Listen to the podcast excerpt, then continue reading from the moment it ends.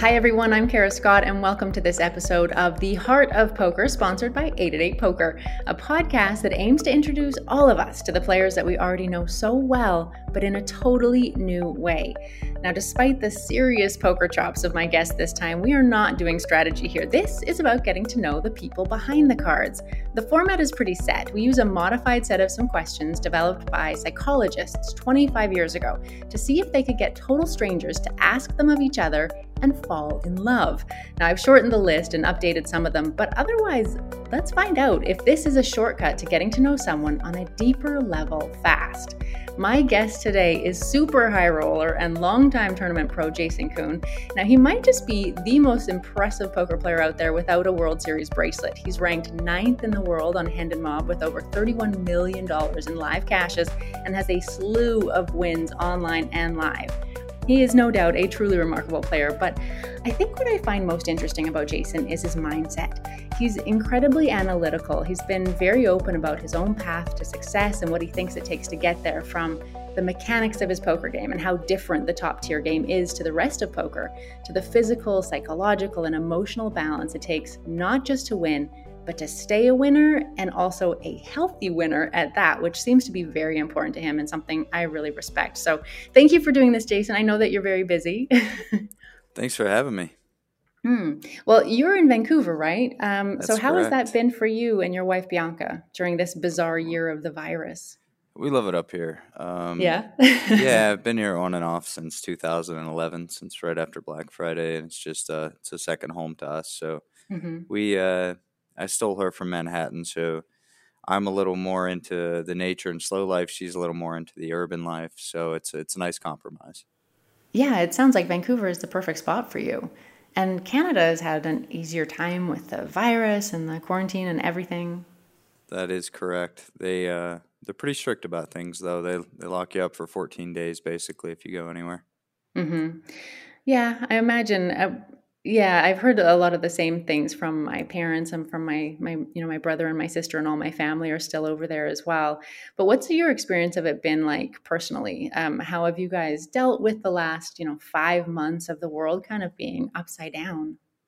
Well, it's it's been kind of strange. I mean, but more from just observation for me because my life uh, as a poker player, it's not strange to me to just be Mm. locked inside and play on the internet or or play on apps or just not leave my house for three weeks or a month. That's just kind of normal life for me sometimes. You know, Yeah. without the last three to five years been a lot more international travel for me and that's hmm certainly strange but i still play poker with the same guys you know so so for me just from like a selfish standpoint it, it it's been okay because i can hmm uh, work out at home i can um, take my walks i can still get all the action that i want if that's what i want and um, hanging out more with with bianca and cooking at home and uh, eating the way that we want to eat, living the way that we want to live is just um, I'm for- really fortunate in that regard that I, I don't really have to leave home to get 95% of the things that I need to be a happy person, you know. The other Yeah. 5% being family and social time are lacking and I'm really itching for that. But hmm um, yeah, it's the introverted poker player uh, this hasn't been as bad as it's been for almost everyone else. Yeah, I've heard that from a lot of poker players. I think that because we can do our jobs at home, for a lot of people at least, depending on where their home is, um, and we are used to the isolation in some ways. So, you know, we may have gotten off a little easier than some other people in quarantine. Uh, what would you think, or is there anything that this has all kind of taught you, or is there any skill or any sort of lesson that you've learned that you want to carry forward when this is all over? Well, one thing is I've taken I've been kind of bored at times, Mm, and it, it's actually ended up being great um, because I've managed to dust off this old guitar that I have that I I never learned to play, and I started trying to Oh, learn it. wow. Yeah, I started learning to try to play that. I've um, rather than playing like 80 hours of poker a week, um, I've been cooking a lot more, which I've hmm always been really passionate about. So there's there have been a few things that I've taken a lot more, I guess, me time um, mm-hmm. than I've taken in the last four or five years, and, and it's just kind of come from things slowing down. And I've been in such a habit of being like, for me, like maximum grinder. Specifically, mm-hmm. the last five years, I, I I couldn't tell you with a combination of study and poker work. I have um, never had a vacation with my wow. wife that had that hasn't been poker related ever. Ah, uh, yeah, mm-hmm. yeah, um, and um, you know, you're talking a slow week for me would have been 50 hours, and a mm-hmm. normal week would have been closer to that 70, 80 hours a week, and um, just for things to kind of slow down and me to take a deep breath and realize how really tired I actually was, and and you just find yourself in these kind of tunnels uh, and you don't really think much about it. You just live your life the way that you've set it up. And mm-hmm. Sometimes it takes something to really rattle that for you to kind of step out and look around and be like, holy crap, I was really. I was really in there doing this thing without even realizing it. You know, I was mm-hmm. sacrificing mm-hmm. a lot um, without really thinking about the sacrifice. Yeah. Okay, well, it's a good place to start actually with um, the official questions. The first one being, What is a perfect day for you? So, kind of knowing what you know now about what you do and how you spend your time, what would be perfect? Um, well, I, I do love, uh, you know, I love the career that I have, and I, uh, so there would be two types of days, I guess, and both of mm. them could be considered perfect. There would be the day where I don't do anything work related, and it would be a slow wake up, and I we don't eat breakfast, so it would be more just kind of getting outside and uh, taking a walk, breathing fresh air, just feeling slow, not feeling mm. um, like uh, I, I I very very quickly can become overwhelmed with seeing what's in front of me for a day. Mm-hmm. Um, so not necessarily um, putting too much thought into what's in front of me and just yeah having a present morning and enjoying what's around me and um, but the perfect day would just be breathing fresh air and and spending time with loved ones um, you know lately i've been into board games i don't think there's much more fun than just sitting around having nice. a drink and yeah playing playing board games with your friends or their kids or yeah. Um, so just being around people that I really uh, love and, and mm-hmm. enjoy mm. and being in nature and also being around a mix of people. I think like being around really young kids and being around older mm. people and peers. Um, I, I like being around lots of different age groups because there's so much uh, variance in the way that people approach life or um, see the world and like I love seeing a kid's innocence or I love hearing the wisdom of someone who's older than me and um, mm-hmm. um so a perfect day I guess would be kind of a communal thing of um, being somewhere in nature and hanging out with uh, a large group of friends and family. Nice. Well, how about music? Is music part of your everyday life? How important is it to you? Yeah, I, I absolutely love m- music, mm. and um, for me, um, I've for the last say well forever i've been trying to get a grip on my emotions due to you know the kind of well documented childhood trauma that i, I went through um, mm-hmm.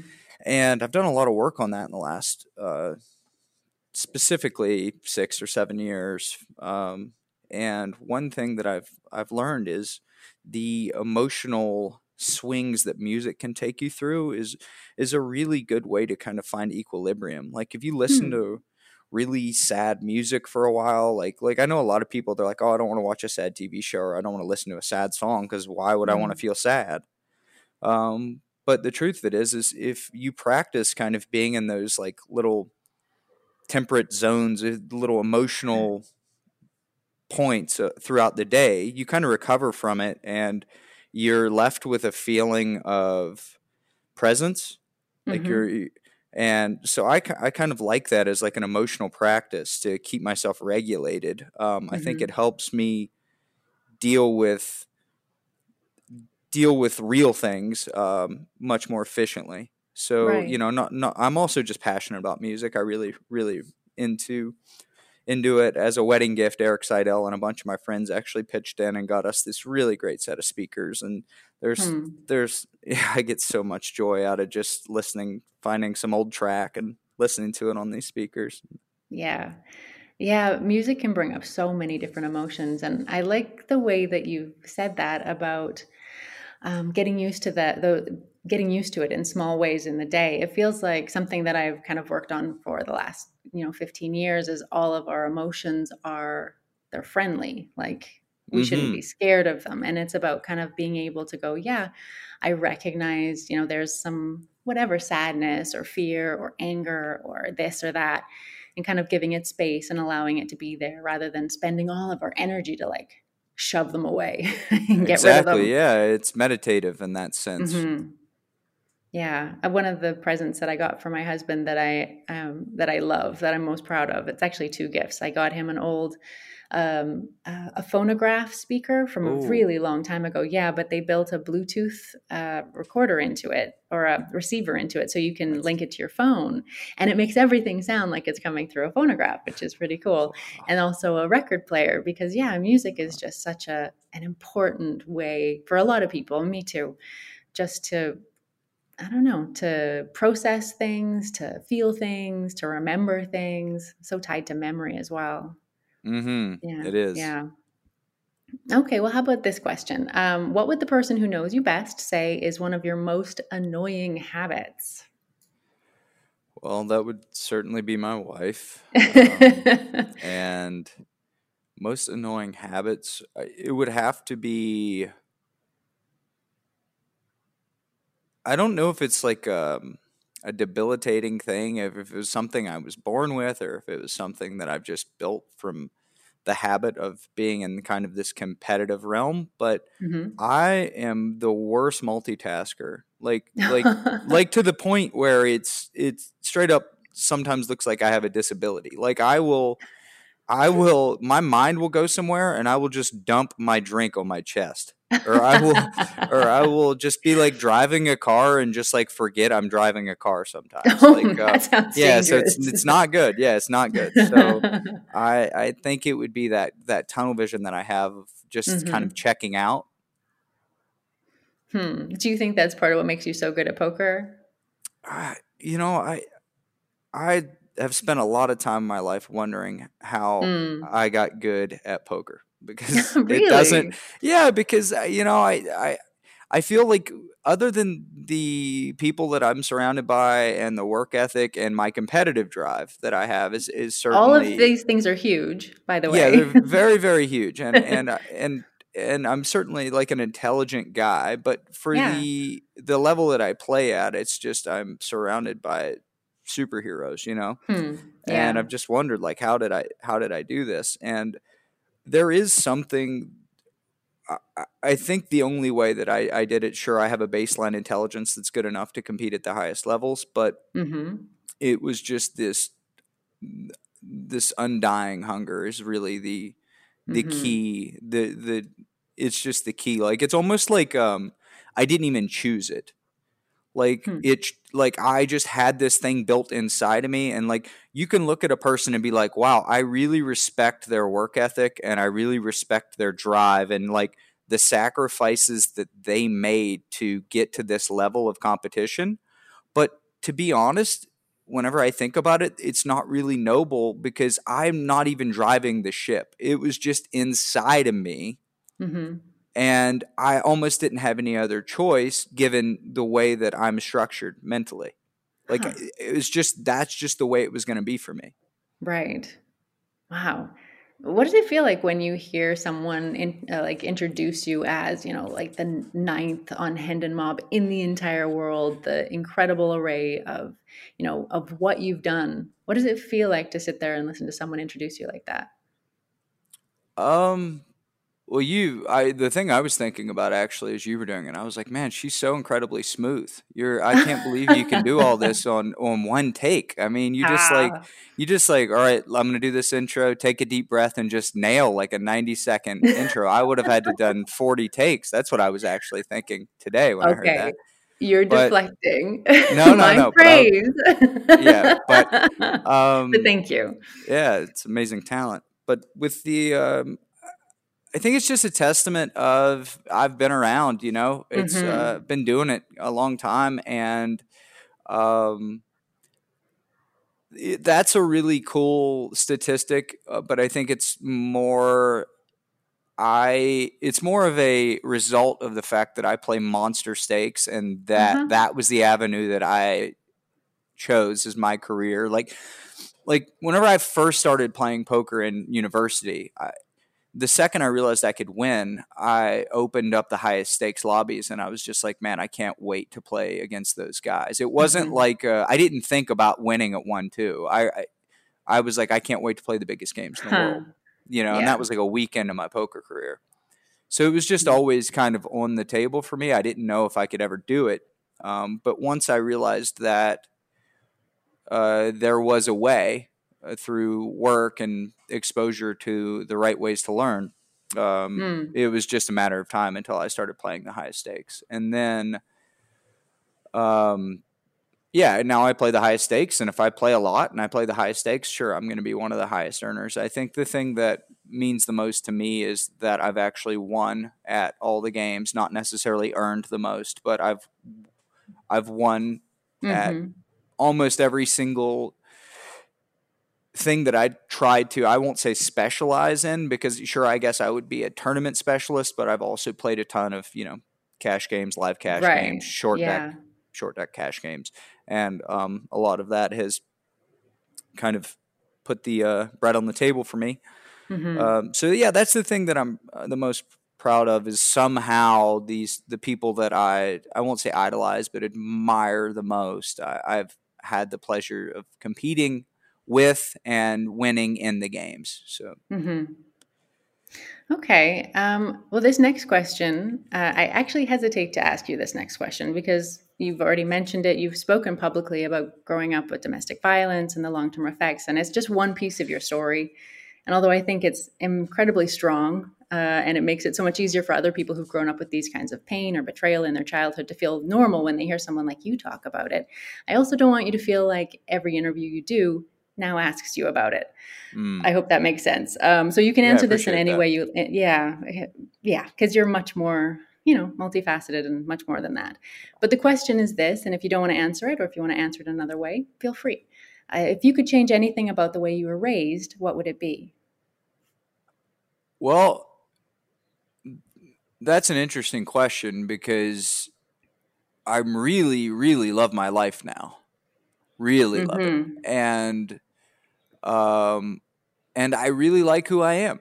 I, yeah. I really do. And now, you know, I my I have a great relationship with my mother. I have a fantastic marriage, and um, my brother's doing great. And there there are a lot of things that came out of that uh, hellscape that are now just like I, I, really wouldn't want them to be any different. Mm-hmm. Um, so I wouldn't sure, I guess I would say like, you know, I wish all of my innocence wasn't stolen. I wish I got to feel like a kid more. Mm-hmm. Um, I wish I didn't have all this damn baggage that I now have to unpack and and figure out. Yeah. Um, but I think the thing that I would want to change the most about my childhood would be actually the the pain that I had to see um, my my mother and my siblings go through. My sister still hasn't been able to recover from that, and mm-hmm. um, so yeah, just like all the pain that I had to witness others go through, other really good people, and um, I wish there was a way that I could er- erase that. And you know, you'll never be mm-hmm. able to mm-hmm. do that. Yeah, I think and yeah you can never do that for other people but it does really make a difference when you know someone like you someone people look up to who's you know incredibly articulate about how they feel and what they want and who is immensely successful in their chosen field plus in their relationships. Being able to hear someone like you talk about it can be really freeing i think for a lot of other people. Um, yeah there are a lot of people uh, you know i didn't have the the happiest childhood myself, and uh, not being able to talk about that publicly can be strange. And hearing someone like you do it is, I don't know, there's something very special about it. So I I appreciate that you have, but I also reiterate that uh, it's your personal life, so you don't have to. Um, the next question is when did you last sing to yourself or someone else? Oh, I sing every day, all the time. I'm not a, I'm not a good singer, but I sing all the time. it's about the heart. It's not about the tune. yeah, my uh, uh, wife has a hilarious video where she's like hiding behind a curtain in her house, and I'm like walking out at singing this, like singing horribly of this country song, and she just scares the shit out of me, and it's it's pretty, it's a pretty classic video. Oh man. Okay, we're on to the second set of questions now. Um, this one is If a crystal ball could tell you the truth about absolutely anything your life, your future, something that happened, what hand someone had what would you want to know? What one thing would you ask? Hmm. Um, I guess the uh, the answer to creation would be pretty cool. Mm-hmm. Yeah. blow your mind, but maybe that. Yeah. I feel like that's one of those answers that would take you so long that you'd be like, really? it's going to take this long. It's the rest of my life. Okay, great. yeah. Um, what do you value most in a friendship? Um, man, I have, that's my strongest skill set for sure is Hmm. I've surrounded myself with the best people. I, I can't explain it, but I I'm uncanny at identifying people that I will match well Mhm. with, um, and identifying people that I won't. So there isn't that much wasted time. Like I'm Huh. uh, really friendly with hundreds of people, um, but I'm my circle of friends that I communicate with regularly. There's no more than twelve people. hmm Um, so, uh, one more. Can you uh, ask me the question again? I went. Yeah, absolutely. What do you value? What do you value most in a friendship? Uh, oh yeah. So uh, reliability is huge. Mm. Um, just, I think that since I lacked uh, that kind of security and um, solidarity in, in in my home, that for me to know now that my friend will be there, you know, if, if Mhm. hey I, hey I need you. And no questions asked, they're going to be there. For me, that's that's kind of the biggest thing. I think, like that loyalty, um, we can all have our flaws, but there's nothing like just knowing inside of your heart this person is gonna be there when the shit hits the fan, and and Right. that you know, and they're they're gonna be honest with me. They're gonna be so that reliability, um, honesty. Those are the biggest things. Hmm Just you know what you're gonna get with them, and on top of that, th- they're gonna be around. Yeah. Do your closest friends tend to be the people that you've known for a long time? Are they from inside poker, outside of poker? my I have I, I couldn't say who my closest friend is. Um, I have one friend from back home who's without a doubt just he's been there for me since I was like 16 years old, and his family's been there for me. Um, but also, you know, uh, my new age like kind of post Black Friday friends, uh, Ben Tollerene and David Benefield. Hmm. Um, those, you know, those are some of my newer friends. Then I have some older poker friends like uh, Seth Davies and Nick Ramponi and guys like that that are right. right there too. Who I couldn't say who my best friend was, but um, uh, yeah, I have uh, equal amounts of love for lots of people that I've met, and I, don't have any brand new friends, but Mhm. um, you know. I have some friends from the '90s, and I have a lot of friends that I met in 2010 Yeah. or so. Yeah, it's hard to make friends right now. I'll be honest. I'm, I'm just okay with it. I mean, I think that's what Yeah. happens, right? You get you get a little older, and you're just like, I know who I can count on, and I don't Mm. have that many hours in the day, and I don't have that much energy, and you stop seeking for things from people too. You know, like I was projecting like all through my 20s. I was just kind of like, hey, will somebody like make me feel good about myself or whatever? You know, Mhm. just projecting and inviting people into my life that I shouldn't have been. And then Mm. once you become more comfortable with who you are, you just know what you want and there's not really a desire to acquire a bunch of new relationships. Mm-hmm. Yeah, and it can get harder as we get older, but it also, like you're saying, it's not that it's less relevant, but maybe we're a lot more choosy. Definitely more choosy. yeah, I'll be honest though, I could use a few more friends here. I, I, moved to Italy pretty much right before the quarantine hit. It's been mm. Quiet. it's been really quiet. Oh, Thank yeah. goodness for the internet. Although, I mean, I've said this a million times on the podcast, but the internet here is the worst. I am actually pirating an it, like Wi-Fi signal right now. I'm hiding in a room. it's just so I can do this oh podcast oh and do my job, and I can only do it like uh, every couple of weeks, maybe once. So yeah, it's been yeah. That's one thing I've missed through the the quarantine and the virus and the whole situation is being able to talk to my friends a lot better and see them face to face. Because for me, a lot of poker was being able to travel and see people. So yeah, anyways. All right. So, another question here What is your most treasured memory? Man. Wow. Um, as I kind of want to take your wedding out. Oh, good. Because I was going to say, I'm going to take the wedding right out of there because that's a beautiful day, but it's too easy. Yeah, I was, I instantly tried to take out all the kind of mm-hmm. cliche, mm-hmm. cliche ones. Um, no, I think uh, I wouldn't I don't know if this is my most treasured memory, but I have a collection of memories as as a child. I had a, two dogs, and I would fish this lake that was about a half a mile from my home. I'd fish it about 300 days a year, ah. And I would just be by myself. I'd walk through the woods with my fishing poles, and I'd find mm. these. I this was a big lake, and I just knew it inside and out. And I'd have my two dogs with me, and they would always just sit right with me, and no matter where I went, they were with me, and I, I would mm-hmm. just fish and sit there for hours and think. Um, so there was a lot of silence uh, and and peace, and I, mm-hmm. I think that whenever I, I, close my eyes at night, whenever I'm say anxious or I can't sleep, I know that the images in my head where my mind goes to is uh, me sitting on a lake with my dogs. Hmm. That's a really lovely image.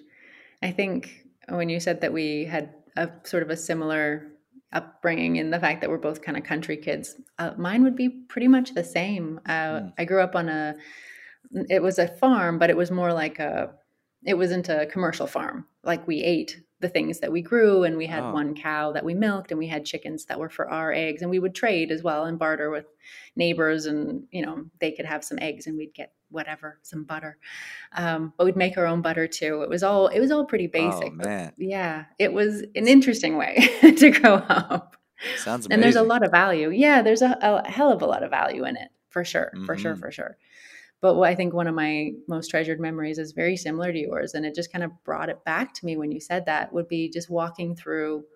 Uh, we kind of cut pathways through the forest because even though we had a farm, we didn't have a, like we didn't do grain. It was all animals.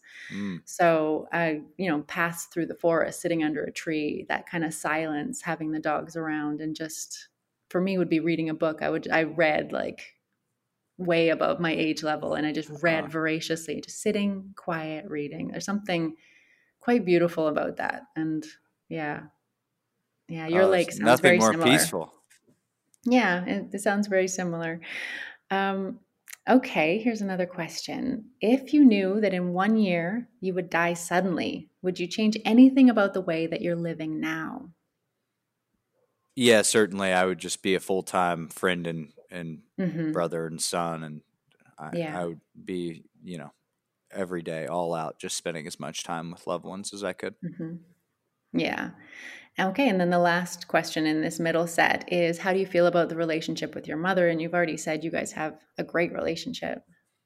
Yeah, it's it's not a normal relationship, um, but I'm very blessed to have it. Um, you know, I've become more of a I won't say caretaker, but you know, I look after my mom, and mm-hmm. she looked after me the most as a kid, and she instilled uh, confidence in me, and she made so many sacrifices. You know, I just think about we would go to her mother's um, for Christmas every year, and whatever gifts that her family would give her, I just know that she would be at the the store the next day returning them and and getting us kids something with the gifts that she got us, you know? Right. Um, and th- there was just so much sacrifice in her life made for us, and um, I have so much respect and love for her for that. And it's nice that the one thing that she didn't have was stability Mhm. um, ever.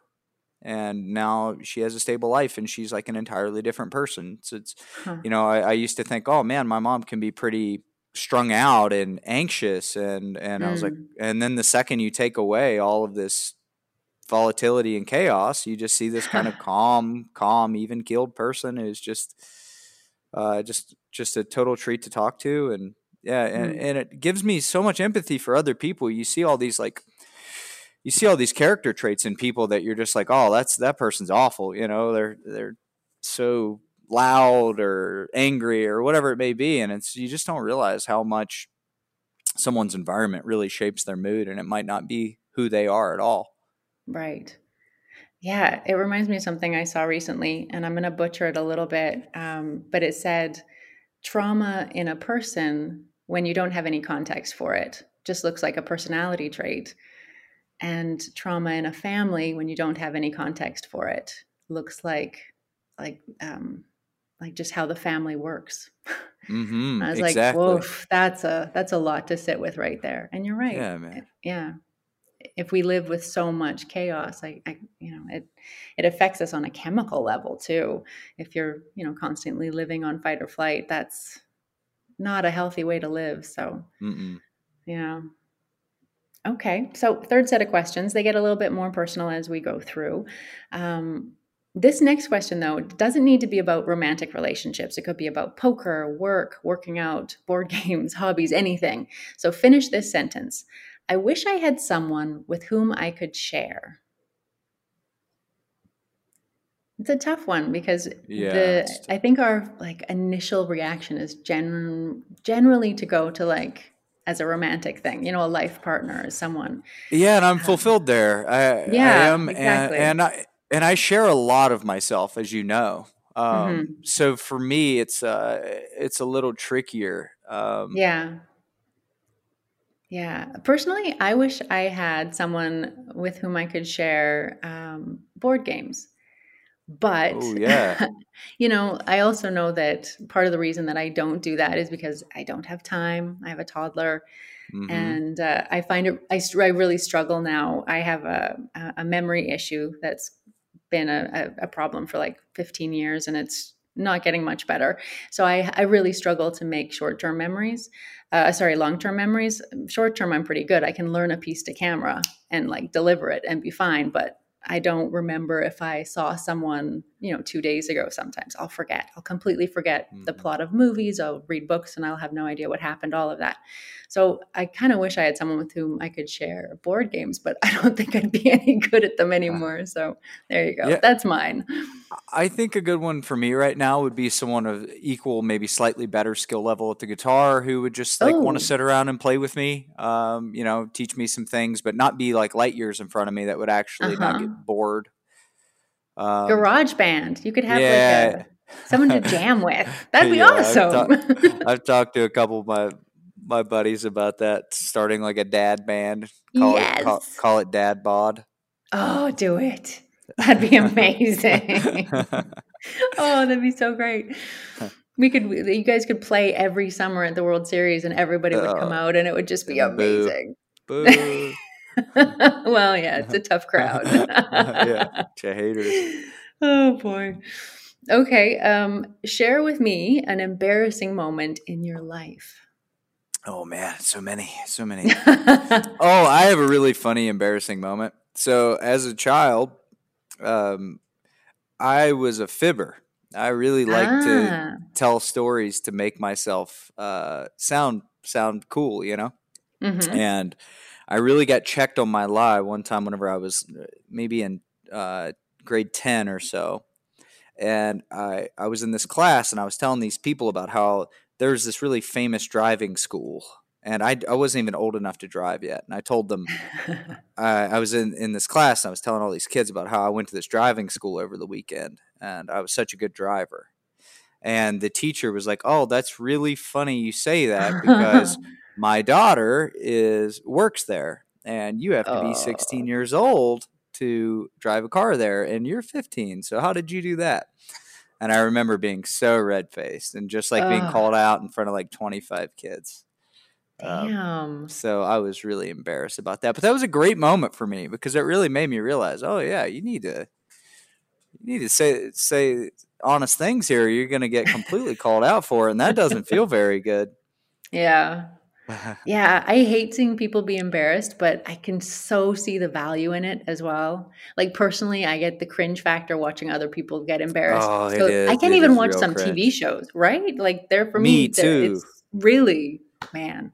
Yeah. I remember growing up, I I couldn't watch the Flintstones because it made me so angry because he always made the most ridiculously stupid choices and didn't take care of his family and his friends. And I'd be like, I like the secondhand embarrassment of it was too much for me.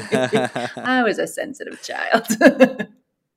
yeah, like if I see somebody who's like way overconfident sing a song and they're not good, I, I can't take it. Oh, It's too. I just can't. Yeah. So, do you watch like the shows about like people who want to sing, uh, like an X Factor kind of thing? I'm not sure if I, that's I don't know. no, yeah, it's terrible. yeah, they're, huge. I just uh I don't. I I really um if if I'm blowing time on uh, TV anymore, it seems like just I just want to watch a documentary. yeah, yeah, like Planet Earth type of thing, or yeah, oh, what's I love I love that. But I, I've been into. um I mean, there's so many great documentaries. There's like these Ken Burns documentaries on Mhm. all, the Civil War, or now he's done one on Mm. country music that are just enormous. Or I'm really into the uh, the Great Wars. You know, I'm re- I'm really into Huh. that. I'm into um, just watched one last week, Grizzly Man by Werner Herzog. If you've ever, Oh wow! I, Oh, I haven't gotta- seen it. Not that I remember, but Oh. I've I've read a lot about it. Yeah. oh my gosh, yeah, you gotta watch that. That's a wild Damn. one. Damn.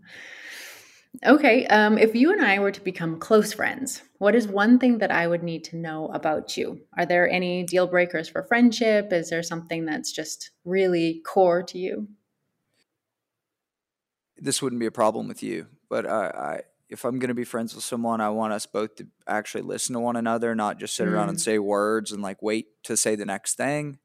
um, I would also warn them that I'm I can be really um, intense, and it doesn't necessarily. I think it comes off as like um, combative at times, and Mm. inside I don't feel combative at all. It just my delivery system is pretty intense, and I don't know. I haven't completely learned how to soften it up, or uh huh. figured out if I want to soften it up because it's just kind of how I am. So I, I know that I I carry a level of intensity that once you get to know me, it won't catch you off guard. But Mm-hmm. if you don't know me well, sometimes you might be like, "Whoa, is he is he mad or grumpy about something?" But it's just Hmm. kind of the way that I deliver words. You know, it's funny that you should say that because when I was getting ready to send you a message and be like, please come on my podcast, I went to the DMs for Twitter and we actually already had a conversation going. And so I scrolled up and it's from years ago. And it Uh-huh. was at, I think it was actually in Montreal where you were playing on a show that I was hosting. And you just sent me a quick DM to say uh, something like, um, I'm really sorry if I was grouchy on set, and I, you know, if any of the crew uh, were upset by that, and I just wanted to like reach out and say that, you know, I'm I'm working really hard and being more positive about this. And I think because I think it wasn't going well for you, you probably were in a Oh. spot, yeah, and you felt, and and I remember this moment when I read it, I was like, oh God, yeah, I remember this, and it was fine, but you had felt really like strongly about the need to apologize to the crew and to me because you thought you might have been too negative. And it was just the nicest thing because nobody ever does that like at all. So, you know, if you sometimes if your delivery system is quite strong, I think you definitely temper it by being very careful about people's feelings even when you don't know them that well. So, that was something that I always really respected about you. It's good to hear. I was at least trying to control the damage back in the day. Oh no. I don't think there was any damage. And I remember just thinking, that is just incredibly nice. That's really nice. Um, yeah. Okay. Uh, another question. What, if anything, is too serious to be joked about? Um, well, there's a fine line. I feel like nowadays we're all way too offended about things, specifically humor. Um, you know, I think that comedians and entertainers should have a right to kind of pick on us all. I think that that's hmm. that's fun and keeps us all in check. But at the same time, um, I I personally feel kind of a zero tolerance uh, for things that are related to racism and um, any kind of ethnocentricities or kind mm-hmm. of like tribalism. I feel like we just need to purge the whole tribalism thing and. Yeah. And I know that like where I, I came from, you know, there everybody back there is sweet and you only know what you've been exposed to. But like I was surrounded by racism my whole life and didn't even realize it, you know? Right. Yeah. It straight up didn't even realize it. Um, and that was just because, you know, 90% of the people back there were white. And, mm-hmm. you know, and it was Appalachia and it's just um, so yeah, this whole uh, we just need to expose one another to the right kinds of information, and I do think that having kind of a yeah, hey, that's not funny. You know, let's mm-hmm. let's not let's not let's not make fun of someone because they're from a different place or look different. I, I I'm on board with having kind of a zero tolerance with that. Yeah, yeah, and I think it's important that uh, like being able to say, I don't think that's funny that that deserves as much whatever freedom of speech, even though people use that wrongly, um, as the joke itself does. You know, mm-hmm. like if you're going to make a joke that is at someone else's expense, people might come at you and go, "Yeah, I don't think that's funny, man." like, yeah, it's, I, it's okay. Like you got to be able to suck up the consequences too. I think some people just kind of don't want consequences so much. So they get a little offended themselves when they get called on it. And I'm like, well, no, that's not how it works. yeah. Okay, we have two more questions left. Um, obviously, we're getting towards the end, so they're a little more on the heavy side. Uh, this one of all the people in your family, whose death would you find the most disturbing? I'm sorry. That's a terrible question. Uh, yeah. I mean, um, that's a hardcore question. Um, yeah. I, I feel like they would all affect me in different ways, and I'm extremely, extremely. Um, you know, I spend the most time with with my wife, um, mm-hmm. and my life is structured in a way um, where she has the most significant impact. And you know, if there was a gun held to my head and they said, Who on this planet do you love the most? I would just mm-hmm. instantly say her. Um, but there is, you know, I carry so much love for my mother and my brother, and, and I'm sure that all of them would have massive impact on me. So mm-hmm. I, am not exactly, I'm not exactly sure. Um, yeah. I, I, would just have to default and say, you know, my world would be turned upside down if, if my wife died. Mm-hmm. Yeah, it's a horrible thing to think about. Um, so, the last one, in the same kind of vein, if you were to die this evening with no opportunity to communicate with anybody whatsoever, even your wife, what would you most regret not having told someone? And why haven't you told them yet? Hmm. Because, like you said, you're a really open guy. Is there anything that you've kind of been holding back? And you don't have to tell me what it is if you don't want to, obviously. No, it's it's it's these are good questions. Um, I remember, you know, I, my re- relationship with my father was n- non-existent, and um, and I used to think uh, there were no words that I wanted to ever share with him. And mm-hmm. uh, last month, my dad died, and I was, oh no, it's okay.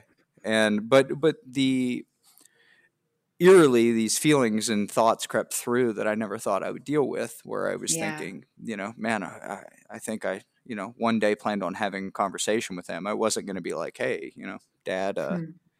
welcome back into my world, but. Hmm. I did feel this like uh, missed opportunity almost. So this question is kind of fitting to me being mm. confused and not fully expecting um, but let me think about this. I really do um, pride myself on every person in my life telling them how much I love them and how much I care about them. I'm pretty over the top with that, actually. I think it makes some of hmm. my friends uncomfortable. You know, I'm pretty touchy feely. Like, like Ike now knows he has to hug me every time he sees me, and uh, you know, and I hug him twice, and and you know, I'll tell him I love him, and and I can just tell like for him, like he's naturally like the kind of person that mm-hmm. doesn't doesn't do that kind of thing. Um, so uh, it's a good experience for people who don't yeah naturally it's, it's, fall into that. And it might be weird too, you know, but that's just kind of who I am. So if I died, I'm pretty sure most people that I'm tight with would have been like, we were on a good plane, you know, we were mm-hmm. we were. Eh, I, I I do my best to communicate with people. I'm kind of the person that continually stokes the fire of the people that I want in my life. I'm constantly mm. messaging them and just trying to not let those things kind of phase out. Yeah. Um, so th- I think if I went out, I think I would be on a, just a, a, good slate with everyone. Mm-hmm. It's a good place to be. You got to be pretty proud that that's how you're living your life, right? Because it, it, it takes work to live a life that you can be proud of. I think certainly I, i'm certainly very proud of the effort i make with the people that i love there are a lot mm-hmm. of things about myself that i'm not proud of but that specific thing i am very proud right. of ah life is long it's a journey we have to have things to work on otherwise we'd just play guitar yeah. yeah this has been really enlightening i i appreciate you being game to come on um, I know it's not the usual poker interview. Uh, so, yeah, thank you for doing this. I hope it was okay. That was amazing. Yeah. That was cool. a great talk. Well, the next time I would love to take you and your wife out for a drink and we'll sit down and we'll go through all the other questions that are unasked because I think it would just be a lot of fun to, to kind of get to know you even better because I have a lot of respect for you, man. Yeah. Oh, thank you. Right back at you. Thanks. And so, thanks for coming on and talking with me. Um, thanks, everybody out there, for listening. I hope that you really enjoyed getting to know this remarkable person from a new angle. I'll see you next time on The Heart of Poker.